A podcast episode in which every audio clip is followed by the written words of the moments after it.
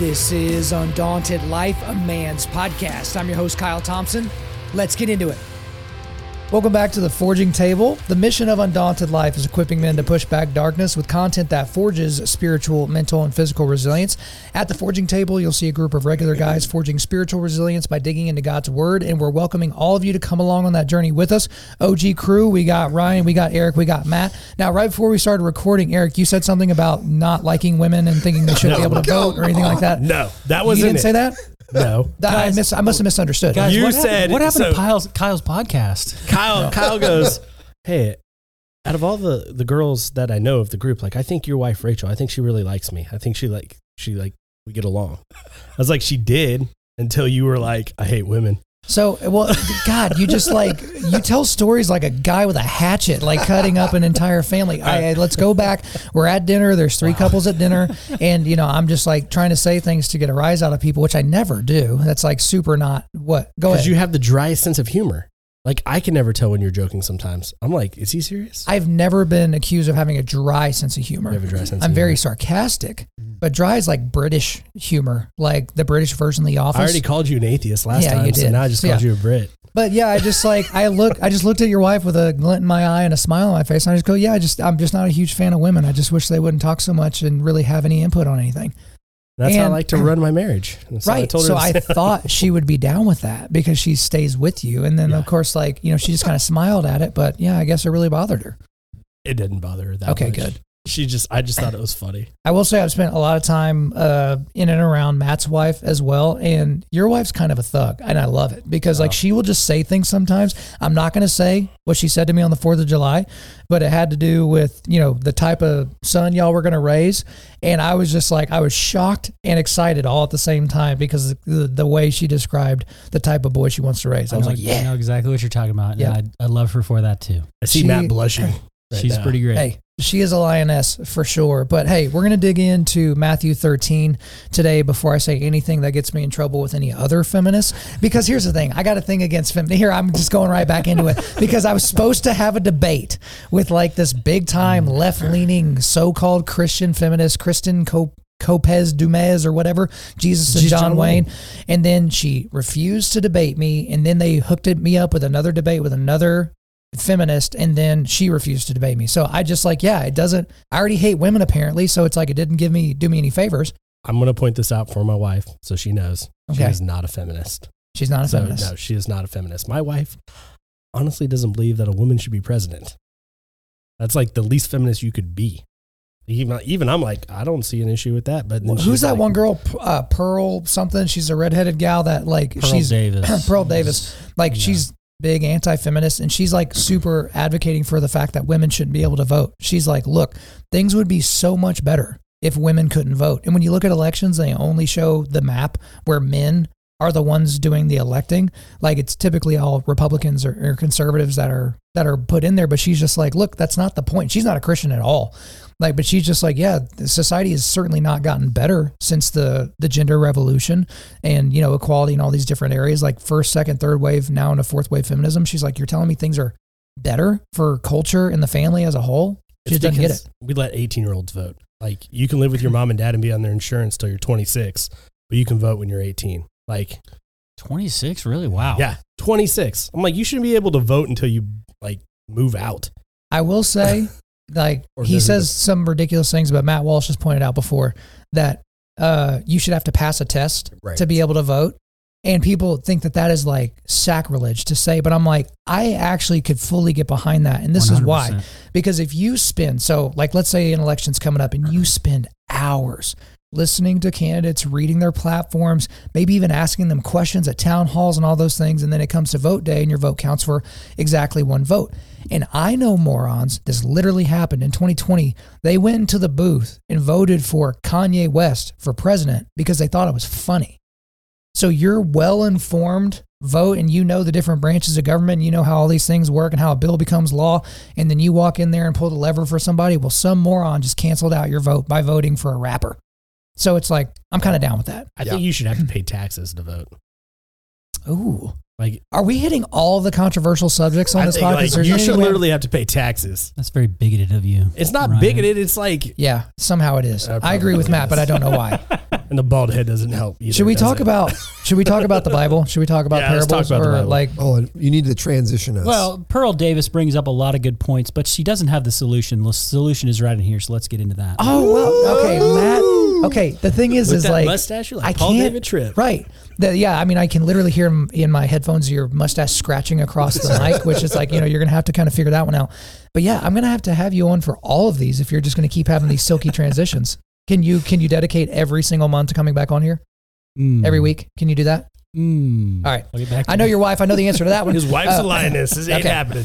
So this is what we're going to do. So chapter 13 of of uh, the book of Matthew is interesting in terms of how it's kind of set up because it has like a parable and then there's kind of like a little break explaining parables and then it explains the specific parable. So we're going to skip around just a little bit today, but we'll we'll obviously signpost for you so you know where we're going. So Matt, if you would, let's start off with the purpose of parables. So that's starting in verse 10 and goes through verse 17 of Matthew 13. You got it. Then the disciples came and said to him, Why do you speak to them in parables? And he answered them, To you it has been given to know the secrets of the kingdom of heaven, but to them it has not been given. For to the one who has, more will be given, and he will have an abundance. But from the one who has not, even what he has will be taken away. This is why I, I speak to them in parables, because seeing they do not see, and hearing they do not hear nor do they understand. Indeed, in their case, the prophecy of Isaiah is fulfilled that says, You will indeed hear, but never understand. You will indeed see, but never perceive. For this people's heart has grown dull, and with their ears they can barely hear, and their eyes they have been closed, lest they should see with their eyes, and hear with their ears, and understand with their heart, and turn, and I would heal them.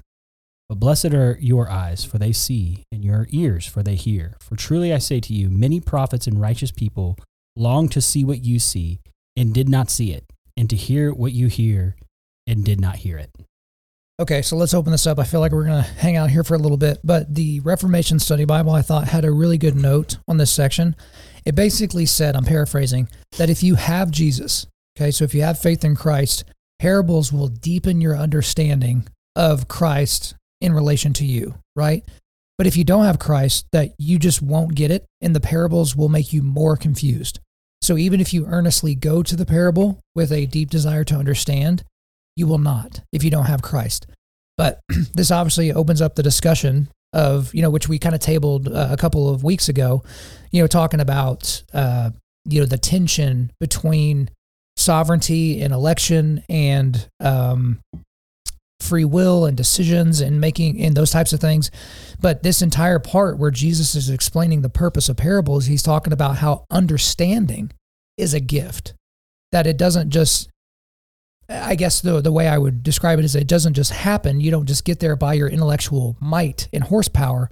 That understanding these parables and understanding the sacrifice of Jesus is a gift. So there's not an exact question there. I'm just curious what you guys think about this section before we dig into individual parables.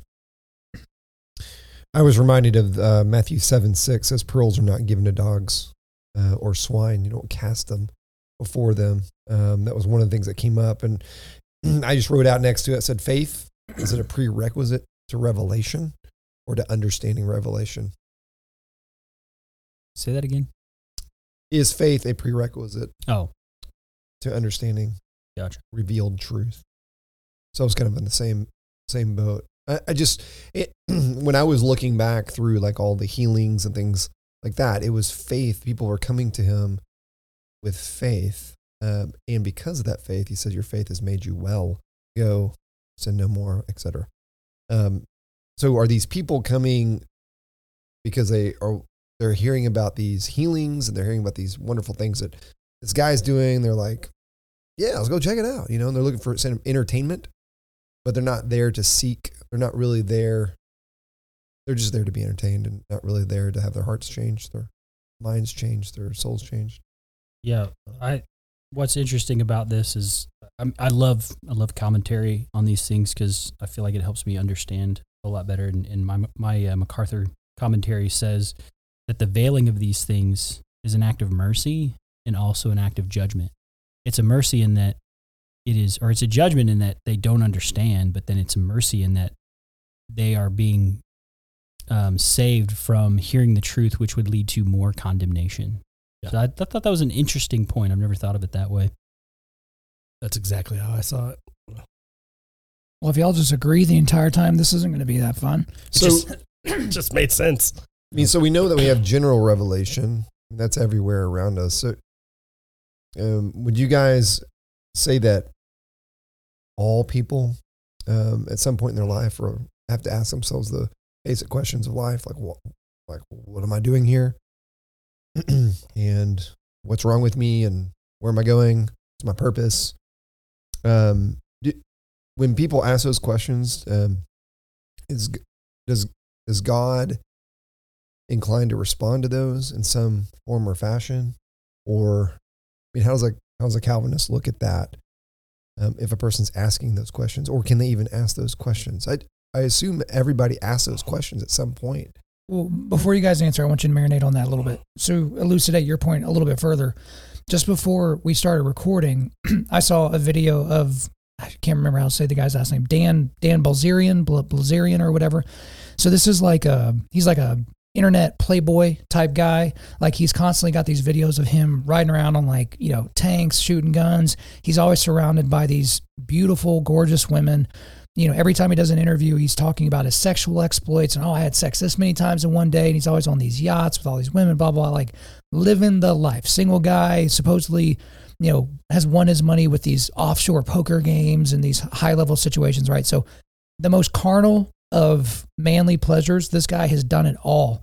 I just saw a recent interview. I think he was with uh, one of the Paul brothers, Logan Paul, uh, the not the boxer, but the well, I guess they both box. It doesn't matter.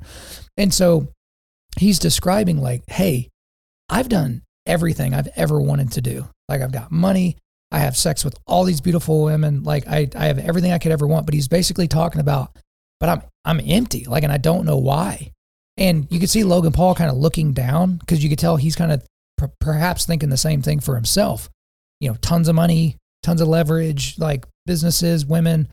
And but this Dan guy, he's like, and again, he's describing in these very, very vulgar ways, but he's just like, if you ever think that you're going to be the exception to the rule, that if you were to be able to get all these things, it would make you happy, it's like, just listen to me. It's not going to make you happy.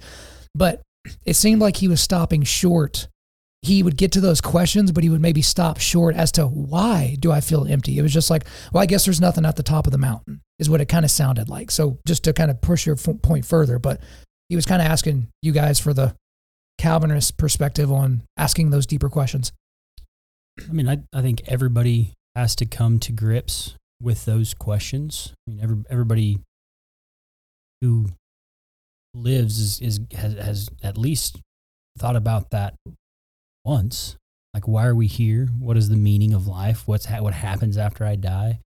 Like, these are things that are natural for us to wrestle with, um, which I think is an argument for evangelism.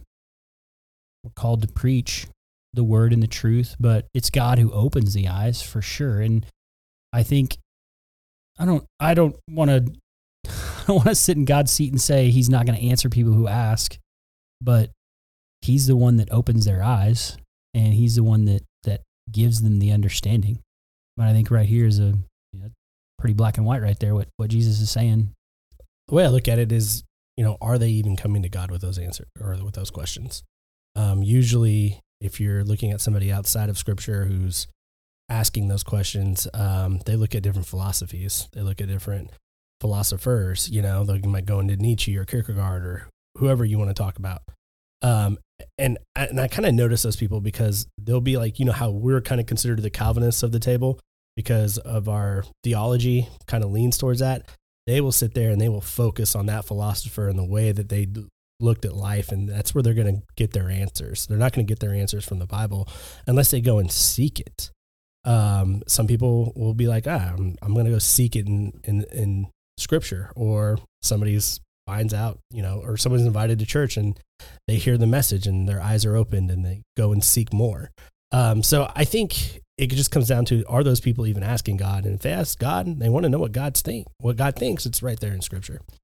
I agree with that to a certain point, but I think God reveals himself who he's going to reveal himself to. And Oh, I agree with you, even, too. Even if they're not seeking God, I think God can use you, me, anybody to go speak truth to that person who is seeking those things out. Again, another call to evangelism. We should be sharing Yeah. and we should be asking questions and taking questions because God's going to reveal to who he wants to reveal. He may not reveal through you. That's true. He may reveal through me. Yeah, that's true. you know and so that's where it's that's why you just don't stop you just keep going because hey maybe that person didn't god didn't reveal through me but maybe he reveals through matt um so yeah but we also have our scripture and we also know where truth comes from and a lot of people have come to christ by reading scripture and i, I think that's what it comes down to with the parables is will god open your eyes to the words that i'm speaking to the words that you're reading or the words that matt may speak you know is he going to open our eyes to that But it is also a gift. Like, I mean, I think Kyle's mentioned this before. People in like Muslim countries who've never read the Bible, Jesus comes to them in a dream and they come to Christ. Very common. So, like, I, yeah, that and these are people that don't have access to the Bible. So Yeah. you'll have that's not something you lie about in that culture either. That's like No. that, that gets you killed. So, and, and I agree with you. I mean, Christ is going to work certain miracles and certain ways that you know we may not comprehend. I mean, we're talking about our Savior who died and was resurrected three days later. So him coming to somebody in a dream rather than them reading the Bible or hearing you and I spread the gospel can still totally happen. Yeah, one of the things in this, just on kind of a sidebar, but uh, I've got a friend that's a, gosh, I don't even know if he would call himself agnostic anymore, but he and I've had discussions about, you know, the, about the afterlife and, and whatnot, and he's pre- just pretty much convinced there's no God, uh, and um, he he feels like everything that can be explained will be explained, and I, it it really frustrates me because he's willing to say, you know, I'll go to my deathbed not knowing all the answers because I'm certain at some point they'll we'll figure it out, kind of thing. And naturalism and all that will figure out everything. That that bothers me. That and I, I just uh, it it hurts me too because I know I know this guy and I really really like him, but I'm just like, man, you're you're believing a lie that you're you're willing to die on that that lie that eventually we'll figure it out. I mean, I know that some, I don't know who it is. Some famous guy has unleashed AI to try to answer the unanswerable questions, and whether it happens or not, I don't know. But um, in, in, in- just an interesting kind of sidebar. I, I know that didn't really fit exactly, but um, just No, that's a really good point because that's that's the antith- antithesis to the God of the gaps is the scientific community, the atheist scientific community specifically, will say, well, we just don't understand it all yet. We will, we're just not there yet. And to me, that's just like when you talk about, well, I, I don't know what it is, so it's God. Like the God, the God of the gaps that, that you talk about sometimes, Kyle, like that's the same thing. Well, we just don't understand. Science hasn't caught up yet, but it will. So they So- have faith in science. Yeah. So that's I mean, that- scientism. That's Yeah. not yeah. that's the funny thing about your friend is he's doesn't believe your faith, but he has faith in nothing that thinks it's going to come back to something. Well, it's also because it's not falsifiable. So if someone says, "Well, science will eventually figure that out," you can't prove or disprove that statement. Yeah. So it's it's kind of a it's a stop of the conversation. It's it's considered to be an ace of spades argument, but it's like it's basically vacuous. it's like when people use whataboutism when you're arguing, just to stop it. Well, and the thing is, is like typically whataboutism is an effective way. Like, okay, well, this is this way. What about this situation that is exactly the same circumstantially, but has a different outcome? Yeah. Like, but then people just say their argument is that's whataboutism. It's Yeah. like that's not an argument. That's not an argument. You're- it's a you're very just- lazy argument. You're describing something without prescribing something. You're Like, correct. I did say, what about this? Can you answer that now? Right, exactly. Okay, well, let's actually dig in. well, before we dig into the parable of the sower, I did want to kind of throw out there that uh, we have worked with Crossway to make sure that if guys like you want to start your own forging table, that you can do so. So we have a forging table starter set uh, that is going to be in the show notes. There are five books. There's a Bible, there's a devotional, there's a journal, and there's a couple of other books. It's an absolutely fantastic set of books. But most of the times, if you were to buy this by yourself, you would have to pay full price for everything. But Crossway is allowing us to bundle all five of these books together, and then you get 50% off of the entire bundle so that you could start your own forging table. So all you have to do is go to crossway.org to create a free Crossway Plus account, put all these books into your cart, and then whenever you go to checkout, just put in the promo code BSSP50. That's Bravo Sierra Sierra Papa 50 to get 50% off at checkout. That is all going to be right there in the show notes. But we need to go ahead and dig into the. Par- go ahead, yeah, I Matt. have one more point on this. Like this is this is something that's very is a very joyful thing to think about. And This this where he ends, where Matthew ends, talking about um, many prophets and righteous people long to see what you see and did not see it, and to hear what you hear and did not hear it. And I, I'm reminded of that Shane and Shane song, "Sing unto the Lord," where he talks about what they knew by faith, we know by name that Jesus is King, and we don't have to know by faith of what is coming because we know what has already come. And we should find real joy in that because we do, we do see it. We, we know that Christ is king and that he was here, he walked, and he died and was resurrected. That's Absolutely. a pretty cool thing to think about. Well, let's dig into the parable of the sower. So, um, I guess what we're going to do is there's the parable of the sower itself, and then there's a section where the parable is actually explained. So, we're just going to read those back to back and then just discuss the parable because there's there's several parables in Matthew 13. So, Eric, if you will read verses 1 through 9, and then we will skip immediately over to verses 18 through 23. So, 1 through 9 and then 18 through 23, please. That same day, Jesus went out of the house and sat beside the sea, and great crowds gathered about him, so that he got into a boat and sat down. And the whole crowd stood on the beach. And he told them many things in parables, saying, A sower went out to sow, and he sowed, and some seeds fell along the path, and the birds came and devoured them. Other seeds fell on rocky ground, where they did not have much soil, and immediately they sprang up, since they had no depth of soil. But when they when the sun was when the sun rose, they were scorched. And since they had no root, they withered away. Other seeds fell among thorns, and the thorns grew up and choked them. Other seeds fell on good soil and produced grain, some a hundredfold, some sixty, some thirty. He who has ears, let him hear. Now, verse 18. Hear then the parable of the sower. When anyone hears the word of the kingdom and does not understand it, the evil one comes and snatches away what has been sown in his heart. This is what the sown this is what is sown along the path. As for what was sown on rocky ground, this is the one who hears the word and immediately receives it with joy. Yet he has no root in himself, but endures for a while, and when tribulation or persecution arises on account of the word, immediately he falls away. As for what was sown among thorns, this is the one who hears the word, but the cares of the world and the deceitfulness uh, of riches choke the word, and it proves unfruitful. As for what was sown on good soil, this is the one who hears the word and understands it. He indeed bears fruit and yields, in one case a hundredfold, in another sixty, and in another thirty. So let's dig in here. So uh, the word of the kingdom, that's the seed here. With the first one, the ones that were just along the path, that's like people that hear the word, but they don't understand it. Okay. Then we have the second one, you know, along the rocks. It's like, you know, they're very passionate about it, but there's no follow through. So it's just kind of they spring up quickly and then die out quickly. Then you have the one among the thorns. And then obviously, as it says, you're basically distracted by material things. And then obviously, you have the good fruit uh, that comes from the good soil, which is evidence of salvation, yada, yada, yada.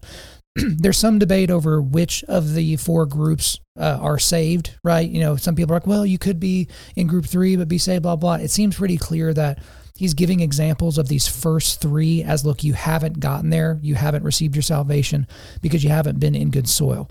Uh, I want y'all to take this wherever you want to go. I do want to make sure that we talk about the rocky ground because as I was reading through the actual parable of the seed that fell among the rocky ground where there wasn't soil, it sprang up quickly, but then it didn't have the root strength or depth to withstand a little bit of pressure from the sun, I immediately thought of a lot of churches that focus on passion. That's exactly what I. And- that's exactly where I went. Yeah, they, they focus on the really good experience, right? A really good environment, a great concert, a great message. And again, we've talked about that a lot on the show. Some people get really uncomfortable with it, but whenever you go and it's the same thing every week, it's the concert with the TED Talk, and you're not getting that depth. So a problem comes like 2020, where there's COVID and how do we respond to the government, and when George Floyd dies in police custody, overdose in police custody, and this we, we decide we're going to burn down all the cities uh, in the world, specifically in America. How is the church going to respond to that? Well, if you are one of those seeds that have fallen fallen among the rocky path, you don't have roots.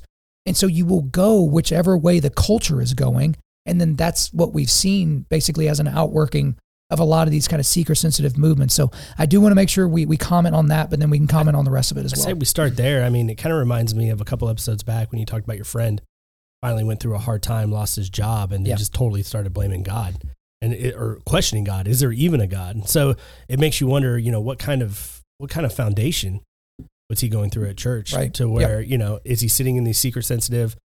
Here's a bunch of milk. You're you you do you you be you. It's funny about you that know. is he was either not going to church or going to Craig Groeschel's church. Those Yeah. were, so yeah. I was going to throw out Craig, but you know what? to be that way. let's let's throw it out there. Um, but yeah, but I mean, I I hear you 100 percent on that. I mean, like we've got to, as our churches, we've got to start discipling better. I mean, I see Craig's, I see Craig Groeschel's. How do you want to say it? What he's trying to do, and he's trying to build up. Trying to, he's trying to bring the word out. He's trying to decrease the barriers to entry so much Yeah. to where intellectually you're not going to have problems or yeah, you're not gonna you're gonna you're gonna hear the little bit of what you want to hear, but some people are gonna hear it and actually because I'm a product of Craig Groeschel's church.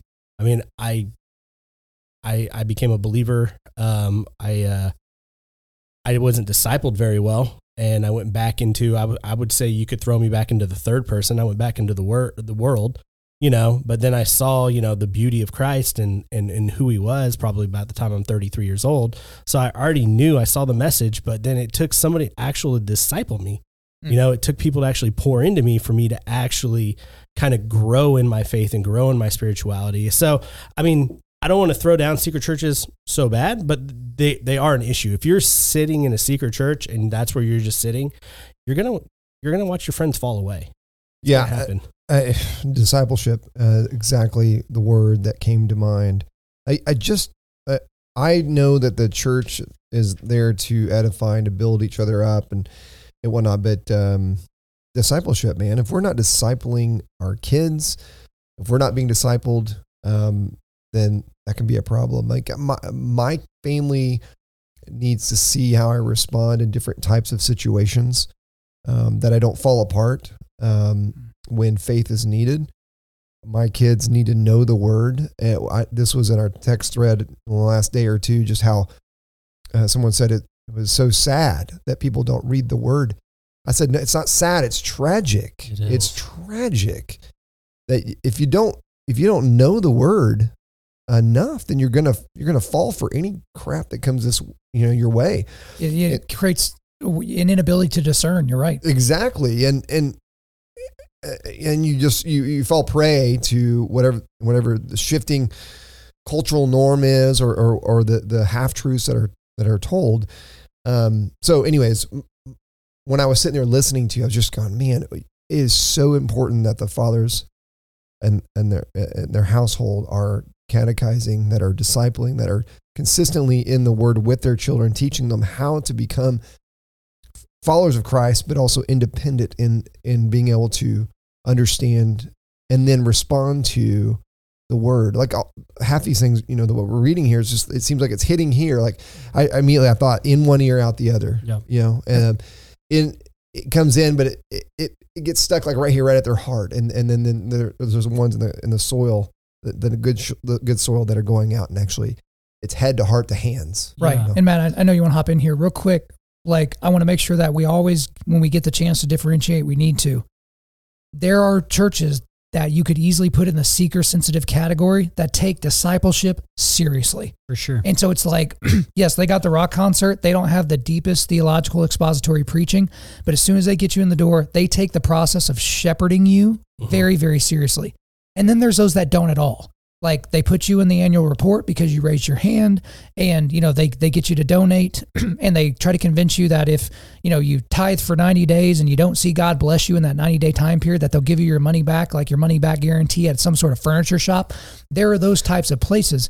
But we're not saying that there is one way to do church and that it fits for everybody. As you're a perfect example ryan like you've you've really d- you know dove into the theological world but you could really trace back your start of your christian walk to the ministry of Craig Groeschel that we're currently critiquing right Yep. so i just want to make sure we're being very very clear as to what we're saying that just because your church has a large parking lot and has a really nice speaker system does not mean that they're not preaching a true gospel and they're not discipling so i wanted Yeah. to go there No, I well, you said catechism, and I think a lot of people get antsy when they hear that word. But I would say that our kids will be catechized is not a choice we get to make. They will be catechized. Mm. Make no mistake. We get to choose if it's by us, and and and how intentional we're going to be with that. And that's that's a conviction on my heart, just as it is a call to everybody else to to catechize their children. But emotionalism is can be very sinister in its attempt to shock people into following what they think they should be doing. And there is there can be a manipulation. And like Kyle's saying like it's not all churches but we do need to be careful. And like you said Eric getting into the word is one of the most important things you could do as a Christian. And I've said this before and I'll say it again. I nothing new is under the or there's nothing new under the sun. I think we are in need of a reformation of sorts where just as in the 1500s and, and prior the common man didn't have access to the word because it was kept from them. We now in modernity have a, a supercomputer with thousands of versions of the Bible on it, yet we don't have time or we don't want to read because the guy in the pulpit is interpreting the word for us. And that's a dangerous that's a dangerous place to be. And think about William Tyndale, who was Mm, yeah. executed in England and, you know, for translating the Bible for the common man. I, I wanted to make one quick point, but go ahead, Ryan. I just want to. I kind of want to do a segue in how this kind of the seeds among the rock and then moving into the thorns. There's a segue into that that I'm seeing in the modern church today. And so with the modern church today, you know, I, I heard a pastor kind of explain. He goes, "This is the modern church. We're no longer the steep, or you know, the modern church was the steeple and the Yeah. cross. And it's like that's not the modern church anymore. Modern church looks like a department store, and we have these biblical messages that we're throwing out. And I'm I'm talking specifically on seeker churches of God is for you or God God loves you, which is all true. God is for you and God loves you. Never take that away. But when you're talking to a seeker, a person who is seeking, when they hear God is for you, they hear God is for me now, not God is for me to change. Because they're no longer talking about change anymore. They're talking about God is for you because he wants to help you out of this hard situation. God is for you because he wants to help you through your financial situation. God is for you because he wants he knows you're stressed out. And it's like, you know, God's going to be with you through that process, but that's not God is for. God is for you to see who you are and why you need him and that you need to change and become a Christian. And so we're seeing that in the seeker movement and now we're seeing people deconstruct because this is the message that they hear and they're sitting in these churches and now these churches are becoming the thorns around these bushes giving them the wrong advice. When I think you- you're absolutely right. That that's such a good way of putting it. But even more specifically, um, actually, you know what? No, we'll, we'll just let that kind of lay on its own because I think you laid it out there very perfectly and how it relates to what Matt was just talking about. You you called it emotionalism, right? the problem with that, and you know, we're not talking about every part of this parable, but you know, eventually, you know, we have to move on as well. But it's the emotional manipulation that you just mentioned. That's why I have a lot of problems with churches that when they start their prayer at the end or their altar call, they kind of they bump the music up and it's really dramatic and the organ and the piano. I know that everyone has their own particular style and you know, hey, that may just be my preference. I feel like it's manipulative. I feel like you're you're infusing um emotion using music, which is a, a manipulative thing. You're using that to try to create this feeling inside of people as you're calling them to repentance and calling them to Christ. But also, I guess, again, that may just be preference, but I want to go to the larger point of the chasing of emotion. So I remember talking to Tyler Glaze. You know, you, you know who he is, and I'm sitting there. And so, if you're listening to this, shout out to Tyler Glaze. Uh, he was one of the first guys that kind of mentored me. He was like a year or two older than me in college, and you know, I really struggled with assurance of salvation, and you know, I kind of got bogged down with that.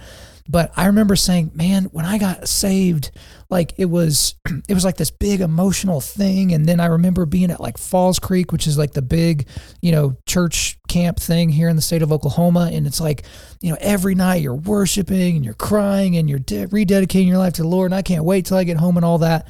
But now it's just Tuesday.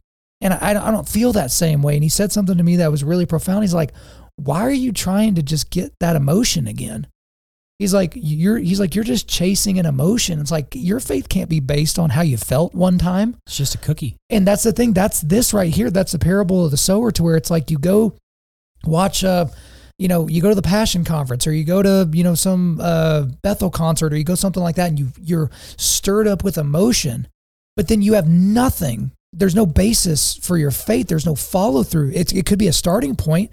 You know, Ryan, with what you're talking about with Life Church, maybe that's a spark. Yep. But if it's just a spark and then little sparklets from there on out, like, man, you're going to burn up. The sun's going to get you. It's like marriage. It is Exactly. exactly marriage like starts marriage, out yeah. as Everybody a spark. was literally on the same Yeah. page. Yeah. Yeah. It, marriage starts out as a spark. I mean, Yeah. you're in your Spark of attraction. Spark of attraction. You want to be with each other all the time, but as time goes on, you know things start to change. You start to change, and it's being in it, being in it, and just being there, and just working through it. It's work. Your salvation is done by grace, but trying to follow Christ does have some work into That's it. Yeah, why. I mean, if you mar- if you marry for charisma and looks, Yeah. good luck. Because when she's eighty, You. Uh, yeah, Oh, but but that is a really fantastic point because that that doesn't mean hey wives stop taking care of yourself when you get married. It doesn't mean hey husbands stop taking care of yourself once you get married. But like I remember this guy at this this church conference, and I've talked about this before, a marriage conference, and he was like, when people ask me what kind of women are you into, I describe how my wife looks Gary- at that moment. Gary, that's Gary Thomas. okay, it was at your He's- church he whenever you said- actually yeah, did that. he- Is is it the uh, if if my perception of beauty is my wife, like like when she's fifty, I'll still like she'll still be beautiful, and like I won't have eyes for other women because she is my definition of beauty. Is that kind of what he was saying? that that's basically I don't know that I, it was that- the I, same I butchered guy. that. I'm sure. No, Sorry- no, no. But sorry, it's, the same exact c- uh, concept. It Yeah. may have not- not been, but it was at your church when, when I went to this conference. I don't think it was Gary Thomas that said it. But the, the, the overall point being is if you base it off that initial attraction when you're both 21 years old and, you know, in really great shape and everything's perfect and all that, at some point, the, that fades away and you have to understand what is there to this. I remember Pat, Patrick Bet David got a huge podcast. He was, um, this was i think he'd become a christian but then he was still like sleeping with his girlfriend and then he suggested to his girlfriend hey let's let's not have sex for a month. And she was like flummoxed. She's like why would we not do that? The sex is great. He's like yeah that's why i want to not have sex for a month because i want to see is there anything here? Like are we just really compatible sexually or are we compatible relationally and when you know it after 30 days it became very apparent that their one thing in common was sex with each other and they they didn't continue the relationship from there but the same thing with this it's like i, I don't want to be crude in, in my example but it's like going to that church where you get that you know very exciting singular experience and you keep chasing the experience without chasing the relationship that is the basis for that experience does that make sense It makes perfect sense, Sure. and that's why worship pastors should be held to a high, high standard. Amen Your worship music should be theologically sound because amen again most people will sing their heresies before they believe them. Yeah. On And- Monday, they're not humming the sermon; That's right. they're humming that tune. Absolutely. Um, man, okay, I'm gonna let you guys kind of decide. We're like 40 minutes in, so we literally got about Wow. 20 minutes left, and we're just through the parable of the sower. Um, so th- this is what I'm gonna do. A little bit of an executive decision here. So let's look at the parable of the weeds and the mustard seed and leaven together Okay. because they kind of have a similar similar bend to them. Um, but just so you don't have to read them all, uh, this is what we'll do. Uh, Ryan, if you will read Parable of the Weeds 24 through 30, and then Matt, if you will read the mustard seed and leaven right after that, that's 31 through 35, and then we will uh, talk about them together. He put another parable before them, saying, The kingdom of heaven may be compared to a man who sowed good seed in his field. But while the, his men were sleeping, his enemy came and sowed weeds among the wheat and went away. So when the plants came up and bore again, then the weeds appeared also. And the servants of the master of the house came and said, Master, did you not see did you not sow good seed in your field? How then does it have weeds? He said to them, An enemy has done this. So the servants said to them, said to him, Then do you want us to go and gather them? But he said, No, lest lest in gathering the weeds you root up the wheat along the, along with them. Let both grow together until the harvest. And harvest time I will tell the reapers, gather the weeds first and bind them in bundles to be burned, but gather the wheat into my barn. Now the mustard seed in leaven, verse 31. He put another parable before them, saying, The kingdom of heaven is like a grain of mustard seed that a man took and sowed in his field. It is the smallest of the seeds, but when it has grown, it is larger than all the garden plants and becomes a tree, so that birds of the air come to make nests in its branches. He told them another parable The kingdom of heaven is like leaven that a woman took and hid in three measures of flour, till it was all leavened. All these things Jesus said to the crowds in parables. Indeed, he said nothing to them without a parable. This was to fulfill what was spoken by the prophet I will open my mouth in parables. I will utter what has been hidden since the foundation of the world. Okay, so let's talk about them together. Y'all get it. So basically, these two parables are kind of the same. Um, it's talking about the gradual growth of Christ's kingdom. So it's talking about bringing in the um, the Gentiles into that kingdom. That's what I got from it. Yeah. Um, one of the interesting things that I, I look I looked up, I was like, well, what is what is this stuff that's growing up with the with the grain, with the I assume it's wheat, and uh, there's actually a plant called darnel, ryegrass, cockle. Mhm. It looks very very similar to wheat, and it typically grows where wheat grows, uh, and yet it's poisonous. Hmm. Yeah, it's interesting to me um, that there's actually something like that. But um, Well, I mean, verse 30, let both grow together. I thought that was very interesting. Like, you're, it's not like, hey, have no regard for the bad stuff that's growing, but it's like there will be a separation. Okay. Well, this is Matthew three, right? This is what this is what I go back to when John when John is talking about I will baptize you with, with water for repentance, but he who's coming after me, mightier will baptize you with the Holy Spirit and fire. He says his winnowing fork is in his hand, and he will clear the, his threshing floor and gather his wheat into the barn, but the chaff he will burn with unquenchable fire. yeah, you- what's interesting too is when we let me see if I can find it here with the mustard spe- mustard seed. It says it's like a grain mustard sowed in the field. It's small as its seeds. Uh, when it's grown, larger than all the garden plants, and becomes a tree, so that the birds of the air come and make nests in its branches. I look at those birds as maybe evil coming to nest amongst the tree branches, just like the darnel growing amongst the wheat. And I think MacArthur kind of pointed out, I, I read this in his commentary. It's like he's talking about that darnels being put in there, or the, the weed is being put in there by his enemies. And so that's like Satan trying to deceive the church, trying to make the church decipher from what is true and what is false. And so I think we're kind of seeing that. It's like you don't want to call out somebody's salvation, and this kind of goes back to looking at the fruit. But when you look at it, you want to be able to decipher what is true teaching, what is correct teaching, and what is wrong teaching.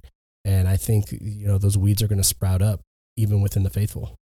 And I also put down um, on my sheet here that I've got to prepare my kids to know what what the enemy believes and to try to understand people around them. One, so they can evangelize to them. Two, so they can have some logic to their arguments. But three, so they're not caught off guard when when they find themselves around enemies or around evil. Um, I don't want them to live in a bubble. I guess is my point.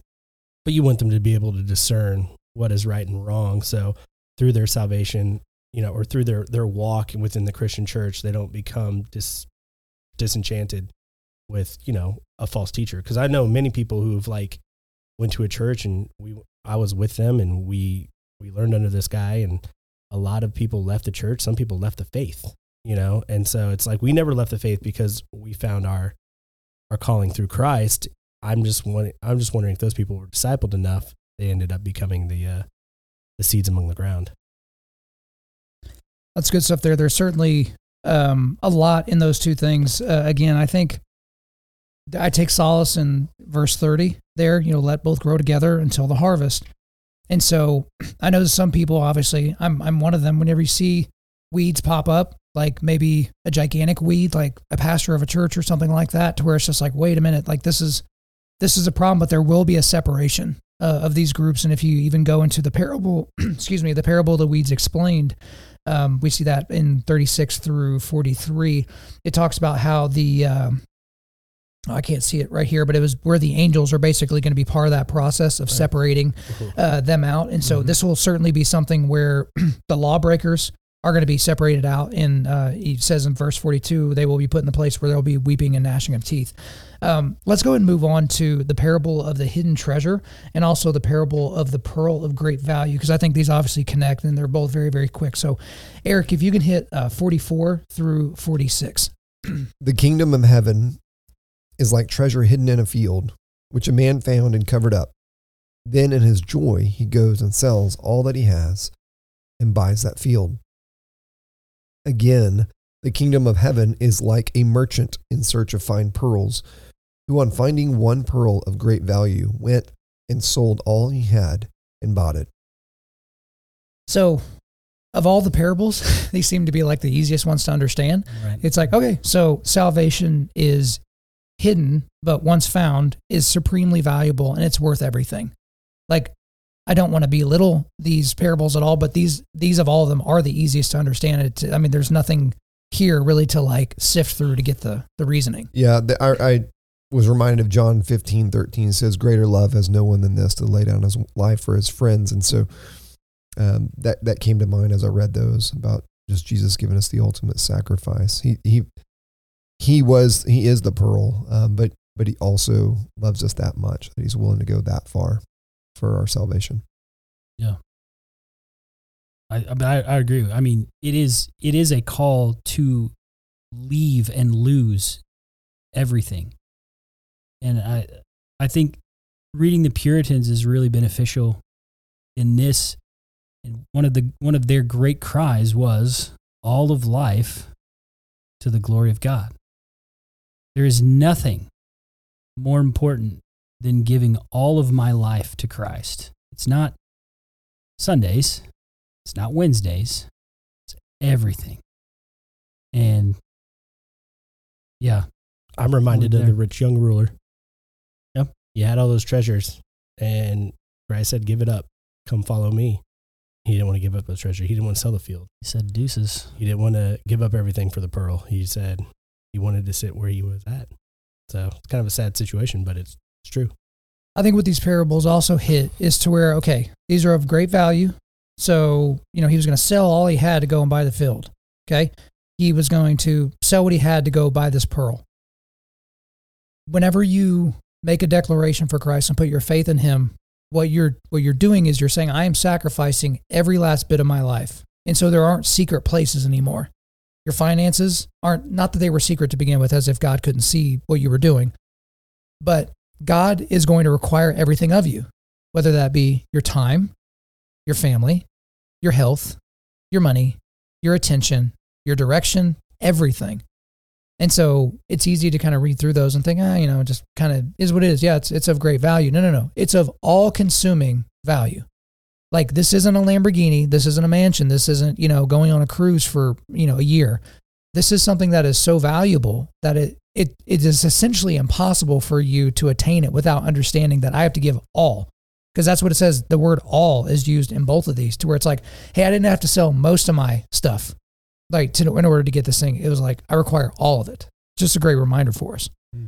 Um let's do real quick. Let's hit the parable of the net. Um Matt, if you could hit parable of the net, that's 47 through 50.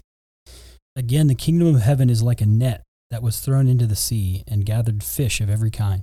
When it was full, men drew it ashore and sat down and sorted the good into containers, but threw away the bad. So it will be at the end of the age. The angels will come out and separate the evil from the righteous and throw them into the fiery furnace. In that place, there will be weeping and gnashing of teeth. Somebody want to call Andy Stanley and let uh Let him know that Jesus just drew a line right here, not a circle. Lines and circles. That guy. uh, every time he opens his mouth, uh, he seems to be uh, drawing lines that look like circles. I I, guess. I think a lot of these parables can give us solace and in the fact that I mean I, I think it's I think Paul in his second letter to Timothy doesn't he say that those false teachers will be successful and Oh, their yeah. ministries will grow. yeah, so we, we talked about that. Yeah. yeah. uh, so we can take solace in in the fact that there will be a reckoning, there will be a harvest, there will be a separation, and it's not our job to do that. I think it's our job to call people away from those types of people. Yeah, because that's sad. there, but You know, you is don't- it's tragic. yeah. as I you mean, said earlier. It's like, okay, this guy wants to go ruin his life, but why does he need to drag these thousands and thousands and thousands of people down the road with him? They are deceiving and being deceived. I look at that parable. In the end, the age will be sorted: the redeemed and the unredeemed, the repentant and the unrepentant. And that's what it is. Mm-hmm. That's the line that's drawn. It's not some big circle. Because even when you're in a circle, you can be outside the circle. You know, and so the line's been drawn. You're either going to repent or you're going to be I mean, unrepentant. and he said it earlier, uh, chap- uh, a few chapters ago. And then new and old If treasure. you're, if you're not with me, you're Yeah. against me. Well, new and old treasure kind of goes after Andy as well. So can I read that one? Go for it. Yeah. So, have you understood all these things? They said to him, Yes. And he said to them, Therefore, every scribe who has been trained for the kingdom of heaven is like a master of the house, who brings out his treasure, what is new and what is old. So, basically, we're talking about, you know, Christ came to fulfill the Old Testament. You know, he is the New Testament, but he's not throwing out the old to bring in the new. He wants you to see and understand the insights of how the New Testament brings out the Old Testament. So he's not unhitching from the Old Testament. So he wants you to see why the Old Testament is beautiful into what he's bringing in with the New Testament and what he's fulfilling in that. Yeah. So he tells that in a parable, which I don't think some people understand that one. Not saying any names. So, but yeah. You act like this After- isn't after the you- saying names After, after, you, after you already said a name yeah, I'm not seeing any names right now. I mean, I may have just recently, just but 30 seconds All right, ago. I'm saying names. Andy Stanley. there he is. So Well, hey, let's Oh, hit this last section before we close out Matthew 13. So, Eric, if you would do uh, Jesus rejected at Nazareth, that is verses 53 through the end, which is 58. 58. Yeah. And when Jesus had finished these parables, he went away from there, and coming to his hometown, he taught them in their synagogue, so that they were astonished and said, Where did this man get this wisdom and these mighty works? Is not this the carpenter's son? Is not his mother called Mary? And are not his brothers, James and Joseph, and Simon and Judas? And are not all his sisters with us? Where then did this man get all of these things? And they took offense at him. But Jesus said to them, A prophet is not without honor except in his hometown and his own household. And he did not do many wa- mighty works there because of their unbelief. So, you want to talk about uh, spirit of diminishment? Typically, I, I use that in the context of when people doubt themselves, right? So they will speak and, like, oh, I can never do that and I'm never going to accomplish. That's a spirit of diminishment. But they are speaking on to Jesus, onto Jesus' entire ministry, the entire movement, this spirit of diminishment, where it's this is a derivation or a derivative of um, when the guy's like, you know, what, what good could come from Nazareth? Because it was, and this just shows you there was nothing special about Jesus. He wasn't an attractive man. He wasn't from a well to do, powerful family. He didn't have a cool job. Like, so he didn't check any of the worldly boxes of somebody that could have an incendiary impact on humanity, right? And they, they explicitly put that in here. but focusing even in on the very, very last verse, and he did not do many mighty works there because of their unbelief. It's like, hey, no faith, no miracles, right? So it's that that was basically what it is. It's like we're not even going to try. But I thought it was also very interesting. One of the commentaries I read, I can't remember which one. They're like, the people of his hometown probably didn't even bring anyone to him to try to get them healed. So it wasn't just, yeah, we don't think you can do this. It's like we're not even going to test you in this. That's how that's how clear we are in the fact. And I thought about that. I was like, man, I kind of thought about my hometown of Lawton, Oklahoma, and like, what would I have to do to be rejected in my hometown? Part of it is if you live in kind of a smaller town, like what this town would have been like in that time period, everybody knew everybody. I'm sure Joseph did some bad things. in his life that everybody in the village or town knew about. Same thing with Mary. Sorry, Catholics, but Mary wasn't a perfect person. And it's like there are going to be those moments where, eh, you mean the the Joseph's family?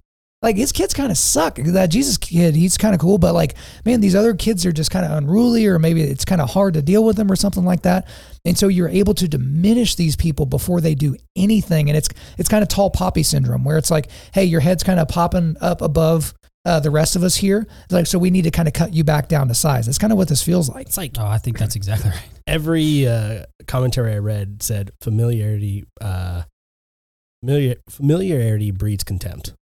So they're already familiar with him. They're already familiar with his family, like you were saying. Mm. So they already have contempt.